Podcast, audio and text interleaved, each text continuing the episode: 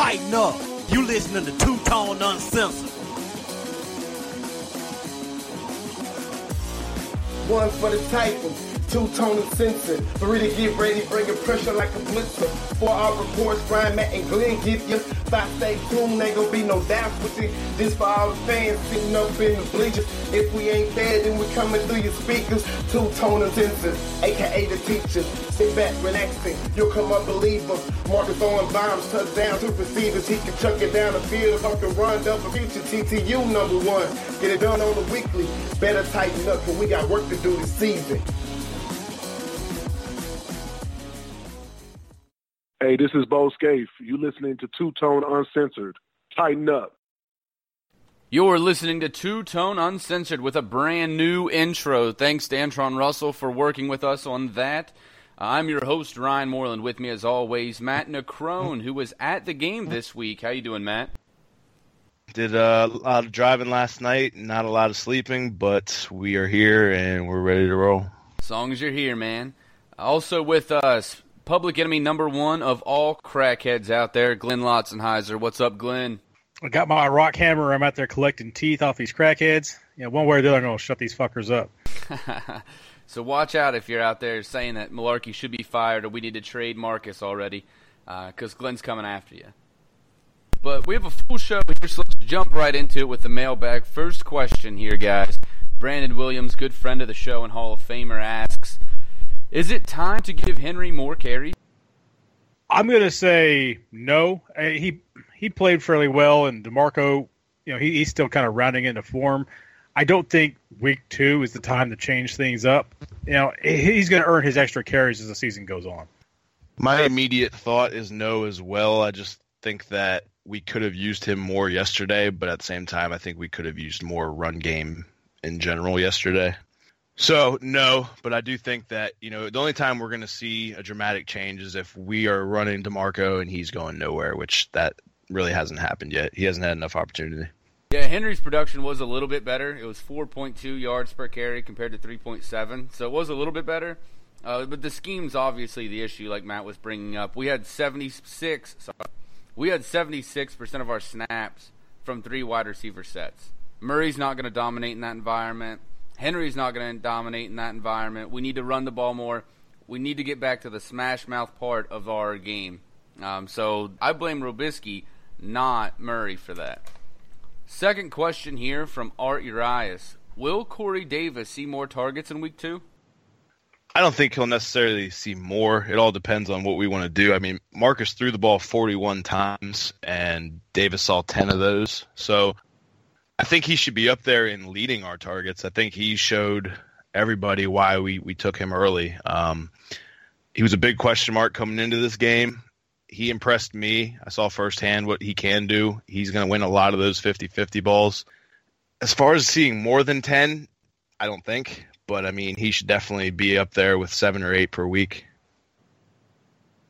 He saw about the right number, I think. You know, that's that's right where I want him at. Is you're right about ten targets a game. He's an explosive enough player, and he makes enough nice moves on the ball that ten is about right. I, I wouldn't want him to start getting a ton of them just coming off of an injury. But let, let's stick to ten. That's a good number, and it still spreads the ball around.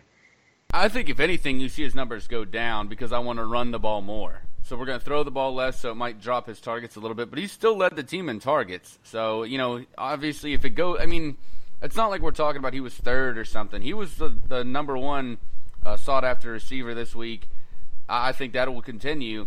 I wish we run the ball more, though. I want to get, you know, a common theme you're probably going to hear from me tonight is we need to run the ball more. Last question here in the mailbag, guys. Tyler Chandler asked this do you foresee Adoree sticking with the starters on the outside when Sims comes back and Logan being pushed into the slot? Down the road, maybe, but I I don't think judging off of this one performance, that's the the route they're going to take. I think there will be a lot of rotation one way or the other. Uh, I do want to see LeShaun Sims get out there. I think he would have been a big help in this game. Uh, unfortunately, we didn't have him out there. But Adoree, man, a lot of people bashing him. He impressed me. I don't think he's uh, that far off from being a pretty solid corner. And you know, he made some plays. He he did get beat a couple times, but a lot of times in the end zone against a great receiver in Amari Cooper the kid made plays. I was very uh, intrigued and impressed by Dory Jackson. I'm gonna just mirror what Matt said. He showed up a lot better than I thought he would game one. Yeah, I 100% agree. I mean, 38% completion percentage when thrown to Adoree Jackson uh, against a really good offense, a really good passing offense. He shined. He looked uh, great in this matchup, um, which is a, a tough one. Talking about a raw guy coming out, it's his NFL debut. I thought he played excellent. I won't say that it's going to happen right when Sims comes back, but I definitely can see this happening down the road, especially if Logan continues to struggle because he was pretty bad in this game. If he continues to have those kinds of struggles, then you're going to see him get pushed to the slot. And you're going to see Sims take over that uh, that sideline. But uh, right now, just like Matt said, I don't see it happening right away.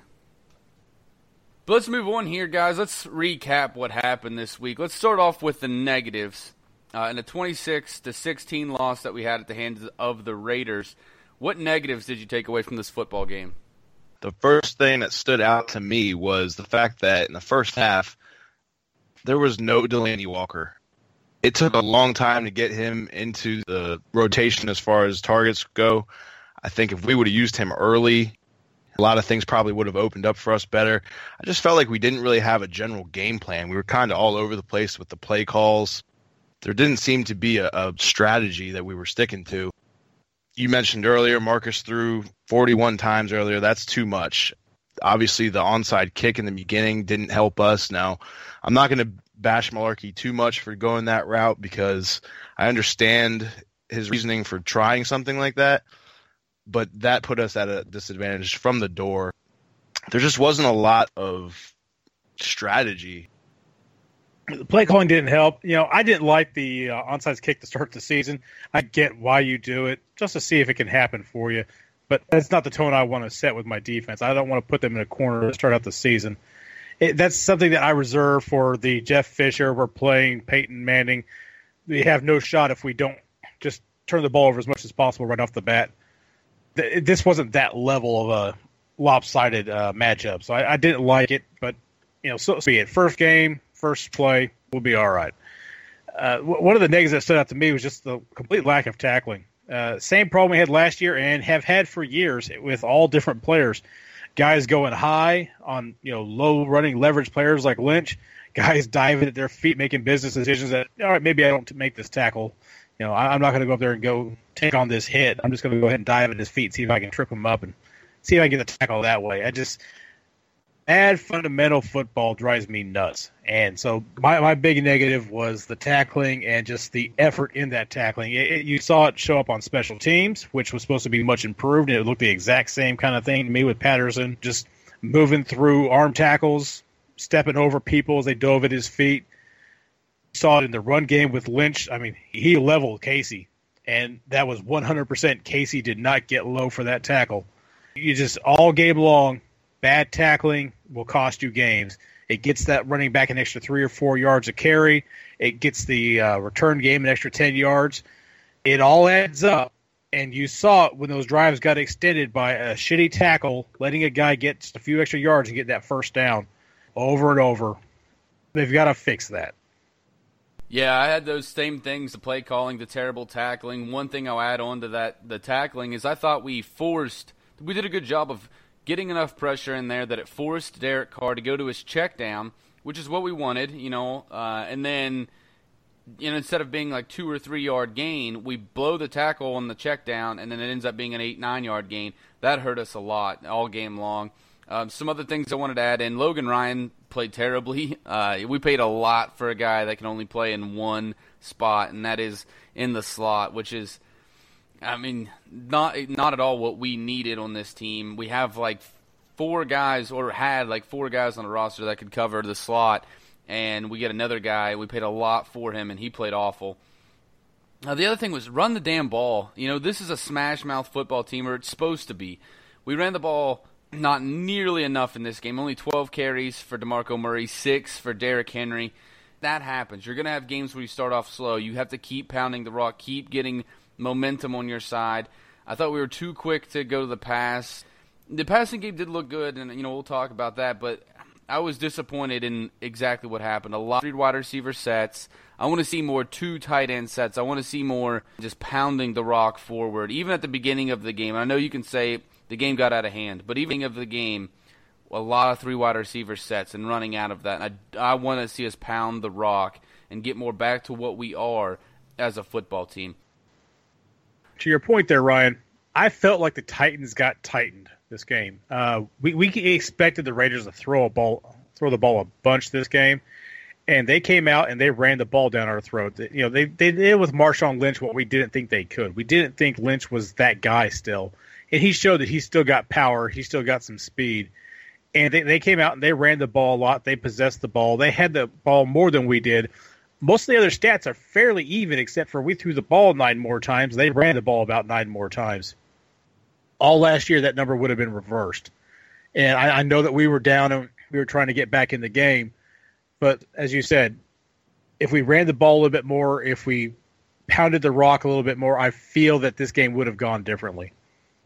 Yeah, statistically, this game was very even. Uh, the one thing that obviously stood out was they converted in the red zone and we didn't. I mean, that's basically all there is to it. If you look at all the stats of the game, everything mirrors. Yeah, I mean, you bring up a great point, Glenn. We played the way we expected them to play, and they played the way we'd expect the Titans to play. And they ran the rock to set up the pass, and, and it, it worked against us. And for our football team, winning time of possession is still important. And I know it's not for most NFL teams, but it is still important for us. We need to win time of possession. We need to limit their drives, especially with the team that has such a good offense against you know a young and up and coming secondary. We needed to limit how often they were going to get the football, and we didn't do that. Yeah, we haven't evolved into a passing team just yet they need a play call like we're not there. Absolutely, 100% correct. Uh, but moving on from the negatives, guys, what positives did we take away from this football game? Like I said earlier, the biggest thing for me was was Corey Davis's uh, emergence. Rishard Matthews showed that he may not have the big name, but he's definitely a solid contributor and, and will continue to be. Him and Mariota have a great rapport, and I think that's going to continue.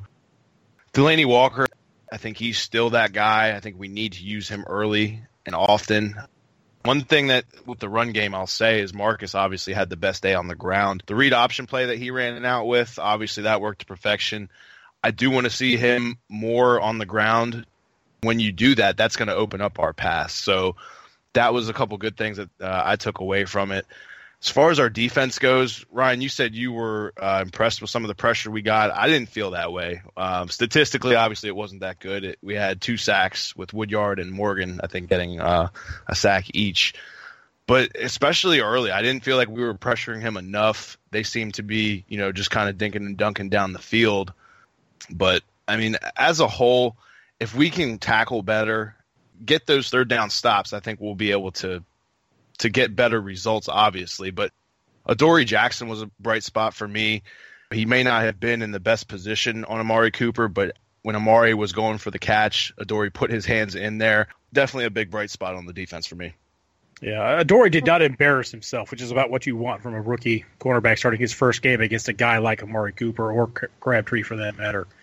I felt that he played well, and that's all I could really ask for him because I didn't know what he really had and he showed up and he proved that there, there's some validation to them picking him where they did, and good potential going forward. He's got a lot of work to do, but he showed signs, and that's all I really wanted to see from him. Uh, I agree about the pressure. I didn't feel there was enough pressure there. I'm not surprised the Raiders have a really good offensive line, so I'm not shocked that we didn't get in there.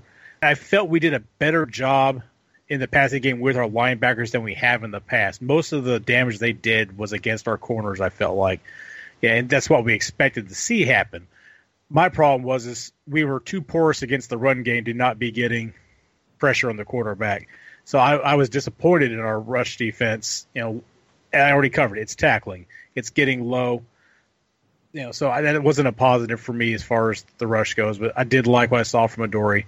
The receiving group, I thought they had a pretty solid game. For Delanie not get not to get a target in the first half and get seven uh, receptions for 76 yards in the second half, that, that tells you he's absolutely still our number one receiver.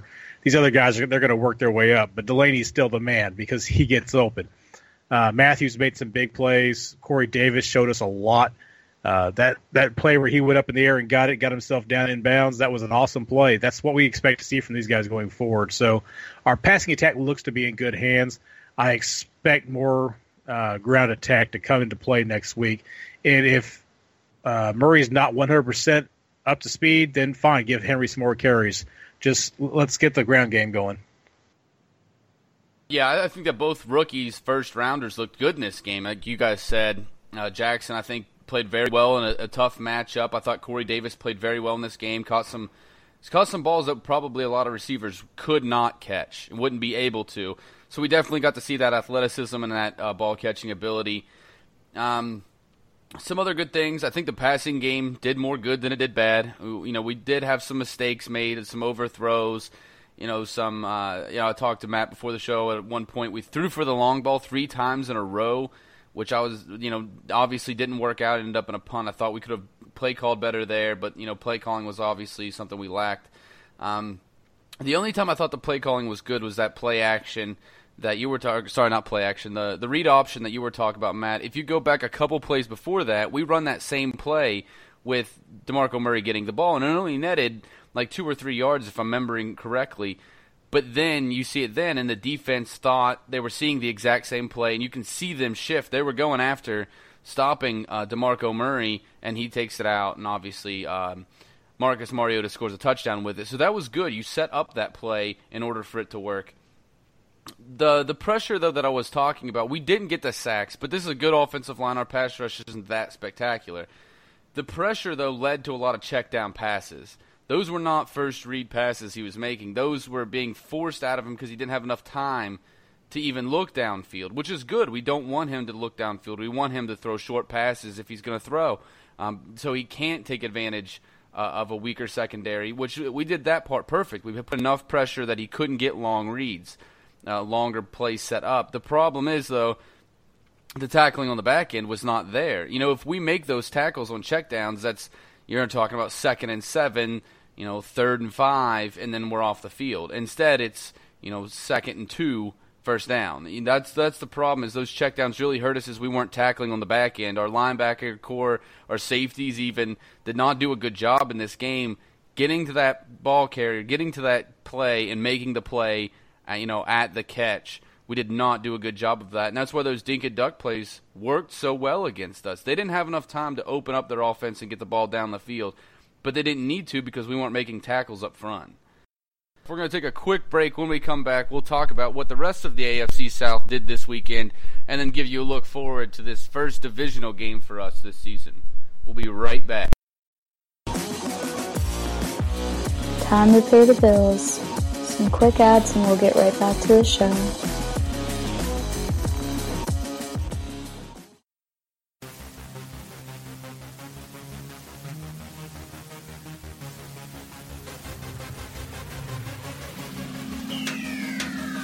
Hey Titans fans, you've probably heard us talk about the group page several times on this show, and I'm sure you're wondering what we're talking about.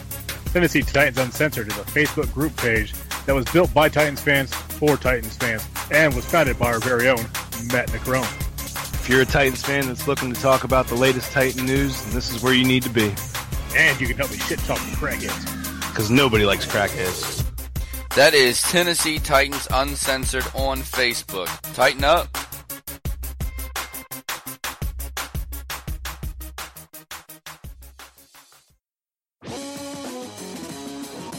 You're listening to Two Tone Uncensored, brought to you by Podbean. Hey, this is Bo Scaife. You listening to Two Tone Uncensored. Tighten up. All right, we're back from the commercial break. Before we jump into what happened around the AFC South, I wanted to get Matt's perspective on this. He was at this game. Give us the overall feel of what it was like being in Nashville for this game. Well, it was my first time at Nissan Stadium in Nashville in general, so that part of it was awesome. The the pre gaming was definitely something you guys should check out if you never have. Uh, for when you go to a, a home game, you, know, you obviously expect to see mostly all Titan fans. Uh, in recent years past, it's definitely not been that way. Now there have been um, teams this past year that have come into Nissan Stadium and, and taken over noise wise and just in general. It wasn't the case. There were a good bit of them. You know, they, they made themselves seen and, and heard, but there were a lot of Titans fans, so I was pleased with that.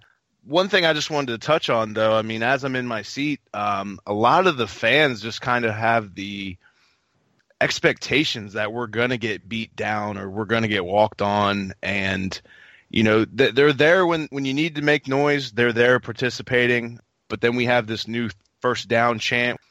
Not everybody was really in sync with that. I think it got better as the game went on but it's very clear that that's something new and it's just like you had the feeling i didn't feel confident sitting there watching at really any point in the game. We started off with that bad onside kick. You know, that kind of deflated the crowd.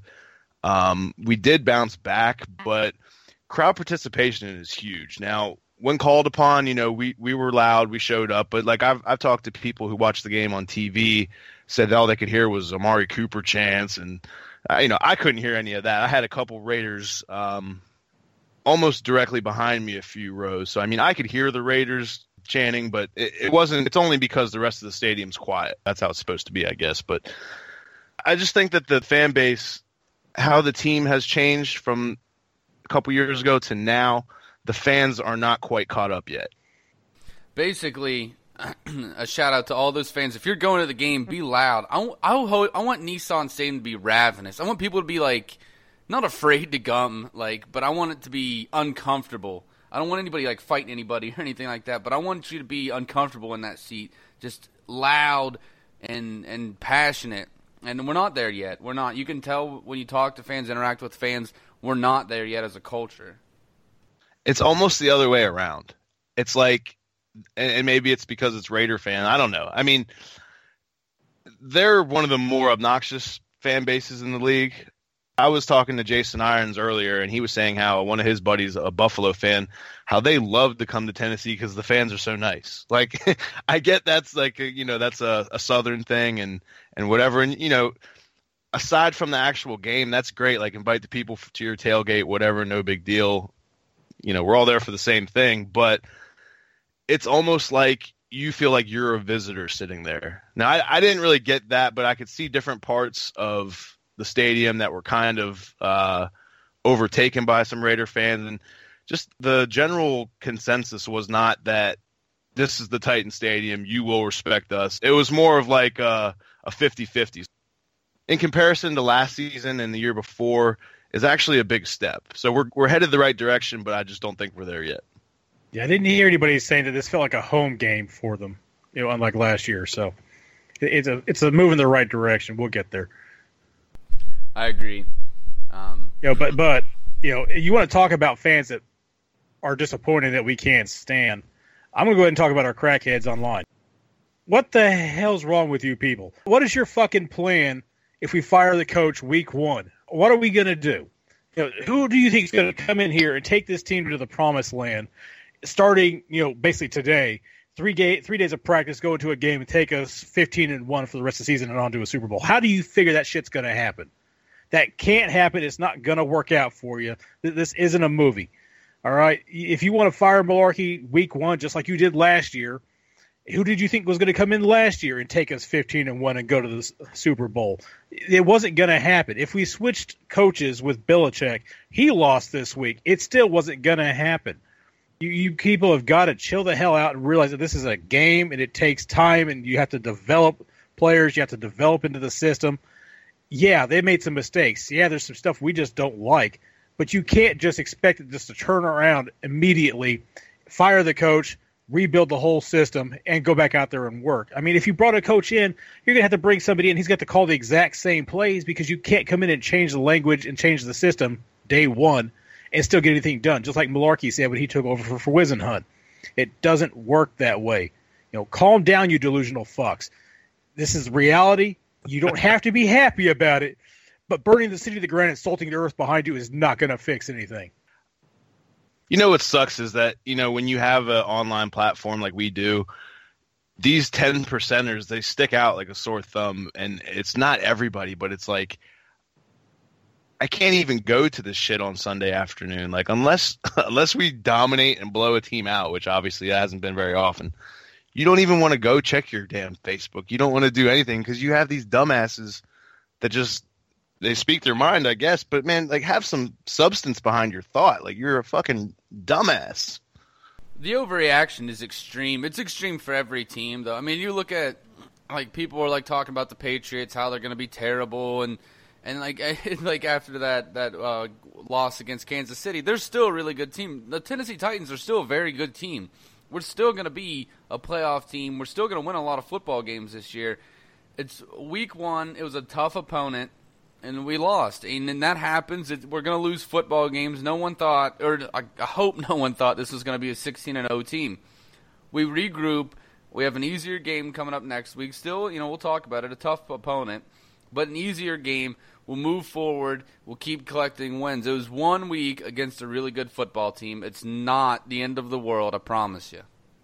Yeah, if this happens against the Colts when they don't have Andrew Luck, then you start having these conversations. Then you're like, what the fuck's going on with the team? Right now, th- this is this is a great matchup against a team that's very similar and about a year ahead of us in the rebuilding process. If you thought this game was going to be easy, again, you're a delusional fuck. We don't want to hear from you, and we're going to let you post on that page so that people can rip you for it. But it's just depressing that that many stupid people are out there running around spouting off their mouths. And I guess that's the nature of social media. So I'm not going to sound like the old man and tell everybody to get off my lawn, but get off my fucking lawn. Matt's right too when he said that it's it's a delusional ten percent. Like ninety percent of the fans are, you know, completely backing the team. They back Mularkey. They're they're ready for a good season. They realize it's just one loss. It's just a very vocal minority. You're gonna have that, and you know, unfortunately, they are the ones that people notice. And the first step to getting over to rehabbing this crackheadedness is listening to Two Tone Uncensored. So come come get it. It can't make it any worse. That's for damn sure. All right, guys. Before we get carried away with going after these crackhead fans, let's jump back into the show here. Let's talk about what help, what else happened in the AFC South. First, let's talk about this game for Indianapolis. No Andrew Luck, and they lose 46 to 9 against what is a pretty average at best Rams team. So my question for you in this, will the Colts win a game before Andrew Luck comes back? Not with Scott Tolzien, they're not. I know that much. I don't know Jacoby Brissett. I'm not sure what he's going to do. I saw him in limited action maybe last year, maybe the year before. I don't remember. Uh, I think he was rookie last year, wasn't he? Yes, he was. He, he played like a game and a half or something like that before he got Yeah, hurt. yeah. I mean, and nothing that impressive, and not to mention he had a Patriots team to play with, not a Colts team. So and he got shut Prob- out by the Bills. yeah, okay. Well, I don't I don't know that much about the kid, but uh, he played at North Carolina State. I know that much. I have seen him in college play. He's not a bad player. I just don't think he's anything great. I don't know the Colts schedule. Haven't looked at it close enough. But if you're going to get spanked that badly by the Los Angeles Rams, then my guess is you're not going to win many games. You know, the Rams, they have a pretty solid defense, but they didn't have their best defensive player for this game. I think the Colts without Andrew Luck are the worst team in football. I think honestly the Jets could beat this team and do it pretty easily because they're a more complete team than the the Colts are with Brissett or Tolzien. I mean, Br- Brissett was two of three for 51 yards, so there's some promise there compared to what Tolzien did. But they only threw 21 passes this game and just kept the ball on the ground and tried to get things done. You know, Gore ran for 4.2 yards a carry. That's all right. His, his backup ran for like 2.4 or something like that. So even the rookie is not going to be any help. Th- This team doesn't have an offensive line. The defense is still, you know, a work in progress from a terrible unit last year, and then you don't have a quarterback. I can't see them winning a game until Andrew Luck gets back.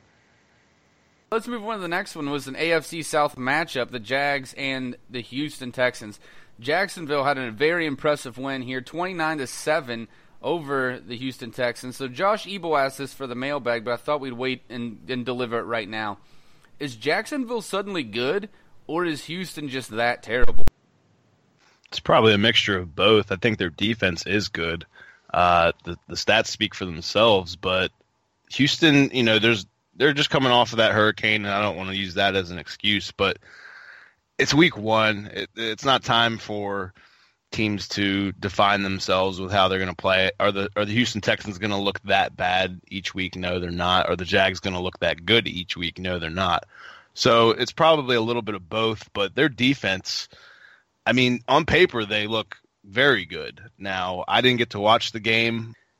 You know, I did a lot of traveling these last couple of days, but uh, I'm going to take a look at them for sure before this next week comes up. Um, but I think it's a little overreaction to see if the Jags are that good or, or Houston's that bad. Yeah, I, th- I think it's a mix of both. The the Jaguars did a great job of getting after those quarterbacks, and part of that is the Texans' offensive line isn't very good. But they had ten sacks, something like that, this game. Yeah, that 10 doesn't sacks. happen. Ten, yeah, if you have ten sacks, interception, and you force three fumbles, obviously you're beating the shit out of the quarterback. Nothing's going right for the other team. No one's gaining any yards on the ground, and the quarterbacks are just trying to get rid of the ball before they die. So you won't see that performance again next week against us, or you better not. But the Texans aren't as bad as they looked in that game. But the Jaguars defense, which should have been for real last year, looks a little bit more for real this year. We'll see how they play against better competition, more complete teams. But the Texans are pretty shitty this year. Their options at quarterback aren't going to get it done, which means the running backs aren't going to have any room to run. So I would really expect the Jaguars to come a little bit closer back to earth, but the talent's there for that to be a realistic output for them. Jacksonville looked good in this game. Their defense is good. I mean, that's just plain simple fact. They're good. Ten sacks and four turnovers, though, is not going to happen a lot. They were facing a really terrible offense. And, uh, you know, I know Houston was like, oh, they were bad last year. It was a bad offense, but they've got worse. They Now you're looking at a team that quarterback play is going to be a question mark if Watson doesn't show up. And I think he's the starter from here on out. I think they're not putting Tom Savage, Tom Savage back out there until the rookie gets his chance because he was the only part of their offense that seemed to be working. Then you also, not a lot of people are talking about it, but Duane Brown, their left tackle, still holding out, still not playing. It is a huge problem for them. With him on the field, you know, they're a middle of the road offensive line. They're probably around 13, 14, 15, around there in the league. With him out, you're talking about back like back 20, like 25, 26, 27, somewhere in there. It's a huge loss for them, especially when you have Tom Savage, who's a game manager at best. At his peak, he is a game manager, and then you have a rookie quarterback coming in. You're not gonna get good pass, or you're not gonna get good, um, good pockets with that kind of recipe, that offensive line that's in front of them. Until they figure out, they need to pay Duane Brown. If they, I hope they don't, though. I hope can, can, Houston keeps letting him set out and keeps struggling because it helps us out, but at the beginning of the season, I said that Houston was a six-win team this year, and I think they've shown uh, showed that in this game. They're not they're a terrible offense, and that defense is not as good as it was last year. They lost a lot on the back half of that defense. That's going to hurt, and it showed in this game. One thing though is Jacksonville's offense is still bad. You know they did run 100 yards on was like 26 carries with Leonard Fournette, and he looked decent in this game. He looked pretty good, but only offensive TDs were aided by really long penalties. They had a long uh, roughing the passer, and then you have a very long pass interference that happened on those drives where their their offense scored touchdowns. They were aided by Houston playing bad defense by racking up stupid penalties that moved them down the field. When they didn't have those dumb penalties, they were either kicking field goals or they weren't going in either, or they're punting. Jacksonville's offense is still terrible. They looked really good in this game because they played a lot with short field you know, that one drive they had was a seven yard drive total, but they got a field goal out of it because their defense stepped up. Jacksonville's not going to score 29 every game. They're they're a really bad offense still. They just played a team where their defense was so overmatched against a really bad offense that it made them look spectacular. Jacksonville's still going to have a lot of struggles on offense, and when you see eight men in the box, Blake Bortles, I don't know, has the arm to even overcome that, so it's going to be an issue, and we'll talk about that later in there, but it was a good win for Jacksonville, and it just shows you. I think it shows you how bad Houston is more than it shows you how good Jacksonville truly is. Yeah, Jacksonville, you know, they threw 11 of 21 for 125 yards, so it wasn't their passing game. They just they ran the ball 26 times with Fournette, nine times with Ivory. Obviously, this is a running team first because they don't have the quarterback to get it done. You know, so that tells you that they're going to be like we were last year without having Marcus. They're they're not a scary team, but they've got the defense. They, they've got the potential with the ground game. It, it, could be a good year for their for that part of their game, but their their passing game is fucked. So I'm I'm not really scared about them. But I'm on my way out of here, guys. Uh, sorry I can't do the rest of it with you. Tighten up. We will hold it against you. All right, Matt, let's move on here to the next week. We have this Jacksonville team. Right now it's it's set to be played in Jacksonville, but there's a lot of questions with Hurricane Irma if that will happen. So definitely be on the lookout for any news with that. But our offense versus their defense, you know, focusing on the passing game, what do we look for in this matchup? I'm sticking Jalen Ramsey on Corey Davis, and uh, more than likely AJ Bouye will be draped over Rishard Matthews. Now, they could rotate. I'm not saying that's going to be their their set matchup, but as we just said, man, their defense, especially on paper, as I'm looking at it right now, is pretty solid. It's not much different from what it was last year on paper. As far as their their overall talent, it's there. It's a matter of whether they can actually put it all together as we've already said, we want to see more running against this team, not necessarily more passing, but I think that's going to open up our passes. Uh, Ramsey is a solid corner, and I think he's only going to get better. Bouye had a good run with Houston. I'm not overly impressed with him. I'm kind of glad we didn't overpay him like they did. But you know, you look at their even their safeties. They have uh, Tashaun Gipson and Barry Church, guys that are probably past their primes, but still solid contributors to a to a pretty good defense. So as far as our pass game goes, I want to see more Delanie Walker against some of their their linebackers. Um, dude, Myles Jack, man, he had 14 tackles this past game. I'm I'm thoroughly impressed with what he's been able to do. I kind of expected it, uh, but as a whole, from from top to bottom, their defense on paper looks legit. So it's something we need to to definitely be aware of. I don't know if our passing attack is going to necessarily struggle against them because I think their strength is more in their front seven. But uh, hopefully, we can open up some of our one-on-one matchups with our Corey Davis, like I think we probably should have against Oakland. I think that'll set up a lot of good stuff for us, and and obviously establish the run. If we can get our run game going, it's only going to open up everything else. Yeah, and speaking of that, I'm gonna preview the the running game here. We got to run the ball. You got to have. We have to get after them and run the football. This team, their uh, their defense is set up to stop the pass. It really, I mean, they have a good pass rush. They have a solid secondary back there with two good corners. They're built to stop the pass. We need to run the football, make them try to stop us um, by pounding the rock in this game. And then uh, it's really just matchups after that when you get into the passing game. And, you know, Matt, you kind of touched on that. But we really need to control the clock, run the football, and win field position. You know, we're going to get to their offense in a second. Their offense is not good. So if we can move the ball down the field methodically, win field position, we might punt on this drive, but the next drive we're going to be scoring a touchdown. Win field position, move the football down the field it's going to be a, a, big key for us. I really want to see us run a lot more than we did in this last game um, because I think, you know, if we pass more, we're feeding into their strength. Their defense is strong against the pass. They're not as strong. It's not a bad um, team against the run by no stretch of the imagination, but they're not as good. And we are a good running football team when we stick true to it. So pound that rock and, and you know, set up easy second and third downs, convert, and, you know, keep moving the ball down the field. Um, what would you say your X factor on our offense this week is going to be? It's got to be exploiting the one-on-one matchups, and I think Corey Davis should have a, a pretty good game. Now, Jalen Ramsey is one of the best up and, up and coming cornerbacks probably in the league, uh, but I think if we have one-on-one matchups, you know, we call them 50-50 balls. I think with Corey Davis, it's more like a you know 60-40 type thing. So I, I'm confident in what he can do. I know we have to hit Delanie early. I don't know what took them so long. Maybe they thought that Oakland was zeroing in on Delanie Walker. That's why we didn't try to go to him early. But the guy's a monster. We have to hit him early. He's going to be, you know, one of the main X factors week to week. I think we have to use Delanie Walker. Why wouldn't we?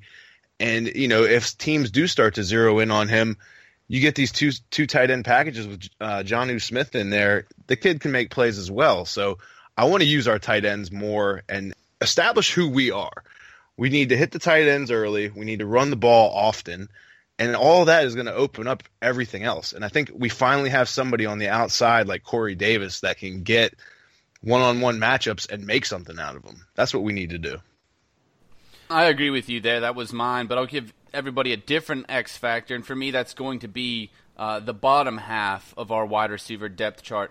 When we have these guys going up, you have you know Decker and, and Corey Davis out there. I'm going to be impressed with what the guys that aren't covered by their top two corners can do.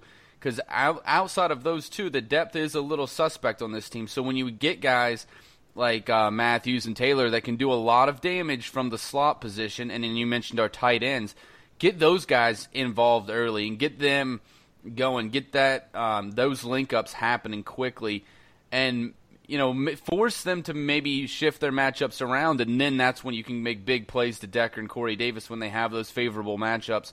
I'm excited to see Marcus move the ball around in this one a lot. They have talent all across this defense, but there are definitely weak spots. Marcus needs Marcus and Robiskie and need to work together this week. Find those mismatches and exploit them. That's going to be a, a, huge factor. But I'm excited to see you know the guys that are not the bigger names on this wide receiver depth chart. And Matthews obviously is a huge name, but but Taywan Taylor getting him involved, getting the slot receiver guys involved early, and um, you know forcing the Jacksonville Jaguars to make tough decisions. Um, let's move on to the defense, though. Our defense versus their pass offense. What are we looking at? You know, I looked at this from this this past week with Jacksonville and Houston, and one thing that caught my eye was the fact that they have Allen Hurns is at the bottom of their depth chart. Now, take that with a grain of salt because he was actually the lead, leading receiver with three receptions for 42 yards. But Allen Robinson's down for the year. A guy that I'm familiar with only because I saw him in college. He hasn't. He's been in the league for seven years. Arrelious Benn a real standout at Illinois. Uh, hasn't hasn't done much of anything. I think he was drafted by the Bucs uh, way back when, and I'm pretty sure he's floated around maybe to to Baltimore. Well, now he's a Jaguar. He's a smaller receiver, more of a slot guy. He's listed right behind Allen Robinson. Uh, Marquise Lee is that number two guy. He'll probably stay where he was, and I think they're going to insert Allen Hurns. Now, why he was so far back on the depth chart, I don't know. Uh, the only other receiver they have on their roster as of right now, Keelan Cole, who I've never heard of, don't know anything about. I expect them to pick somebody up with this huge blow to Allen Robinson, losing him for the year. So their passing attack will not necessarily be their strength against us. Obviously, Leonard Fournette just put up 100 yards on Houston, who had a pretty good defense last season. I think we need to shut down the run first and foremost, and I don't think the passing attack should be an issue. Right, and I'm covering this rush defense, and that's exactly what needs to happen. First off, I'll say is tackle. That's what we need to do. Get squared up, get your shoulders in their hips or their thighs, and wrap up and tackle. No more of this diving at shoestrings and tackling at the shoulder pads. Hit guys in the gut and drive them backwards. That's what we need to do in this game. Um, we really need to stop the run and force Blake Bortles to beat us. This is an easy team to plan for as a defense because they do one thing – pretty well from what we saw last week, and one thing really poorly, and that's when Blake Bortles has the ball in his hands. We need to stop Leonard Fournette early in this game, force the ball into Blake Bortles' hands. An early lead, obviously, is going to be something that we're looking for, so it, it puts more pressure on them to throw the football. But yeah, we need to come up and stop, stack that box, put eight men in the box force them to pass the ball. And Blake Bortles is not a good quarterback. We will be able to take advantage of this, even though we have a young secondary. Like Matt was just saying, no Allen Robinson. They're really not. They're not mm-hmm. deep at all at wide receiver. This is going to be an issue for them. So stack that box, stop Fournette, make Blake Bortles beat us. For your X factor in this matchup, who you got? Our linebackers are going to set the tone. If we can get pressure on Blake Bortles, get him frustrated early, cause pressure, cause turnovers. I think we are going to see some turnovers by our defense this week. I think uh, we're going to see a lot more of, of Jayon Brown in coverage. I think we're going to see a lot more uh, exotic blitzes from Dick LeBeau. I think this game is probably more important than last week's game with Oakland. Obviously, a division game, but we owe Jacksonville something this week. And I think if we can get uh, solid pressure from our linebacking corps, that's going to set the tone for this season and for this division. I had it written down Avery Williamson, Wesley Woodyard, and I think you can throw Cyprien in there as well. Those guys that are going to be in the gaps, making plays in the running game. Uh, Cyprien obviously less in the gaps and more, um, you know, around the edges and stuff. But still, we need those guys to step up and have a big game because if if Williamson – who is really good against the run, and Woodyard, who's been pretty decent against the run as well. If we can get those guys to come up, get in those gaps, stop Fournette early, you're going to force the ball into Blake Bortles' hands, and that's exactly what we want. Now, I want to see a Adoree Jackson streaking down the sideline with the ball in his hands, and Blake Bortles with his head on his hands on his helmet, wondering what just happened. That's exactly what we want in this game. So Avery Williamson, Wesley Woodyard, that's the center of our uh, linebacking corps, and then obviously Cyprien, who comes up, plays really well against the run from the safety spot. You can add him in there as well as an X factor in this game. We need to stop the run. That's the big thing. So moving on here, our final predictions. Assuming we can get our pressure early, score early, so we're not playing from behind, where we can control the clock, control the the uh, time of possession. I'd say we could easily go up, and, and, you know, I'm thinking back to last year where the one game we dominated, you know, it was like 50 to nothing at halftime, and then the other one where we got our ass whooped at the end of the year. Um, you go somewhere in between those, and you and I could see something where you know maybe we put up 27-13 type game if we can control the clock. We just have to play our game, man, and I think if we do that, I see us scoring at least three touchdowns, and I don't think that uh, they're going to have too much success in the end zone. Glenn sent us in his prediction, and it's Titans win 21 to 13. And Matt, I have it written down. I did my prediction earlier today and wrote down the exact same numbers that you said: 27 to 13 uh, over the Jags. I think we are going to put pressure on them, stop the run, make Bortles beat us, and that's going to cause interceptions. That's all we have for the show this week. Thanks to Matt and Glenn for coming on. Always fun to do the show this week in Jacksonville, possibly. We'll see what happens with that. Everybody that can go to the game, go show up, steal home field away from the Jacksonville Jaguars. Let's go get a W. Tighten up. Hey, we might even be at home this week. You never know. Right.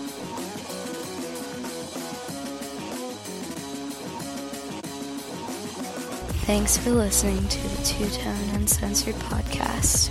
You can listen to the show at twotoneuncensored.podbean.com or by downloading the Podbean app on your mobile device. Be sure to follow the show on Twitter at Two Tone Uncensored and like us on Facebook.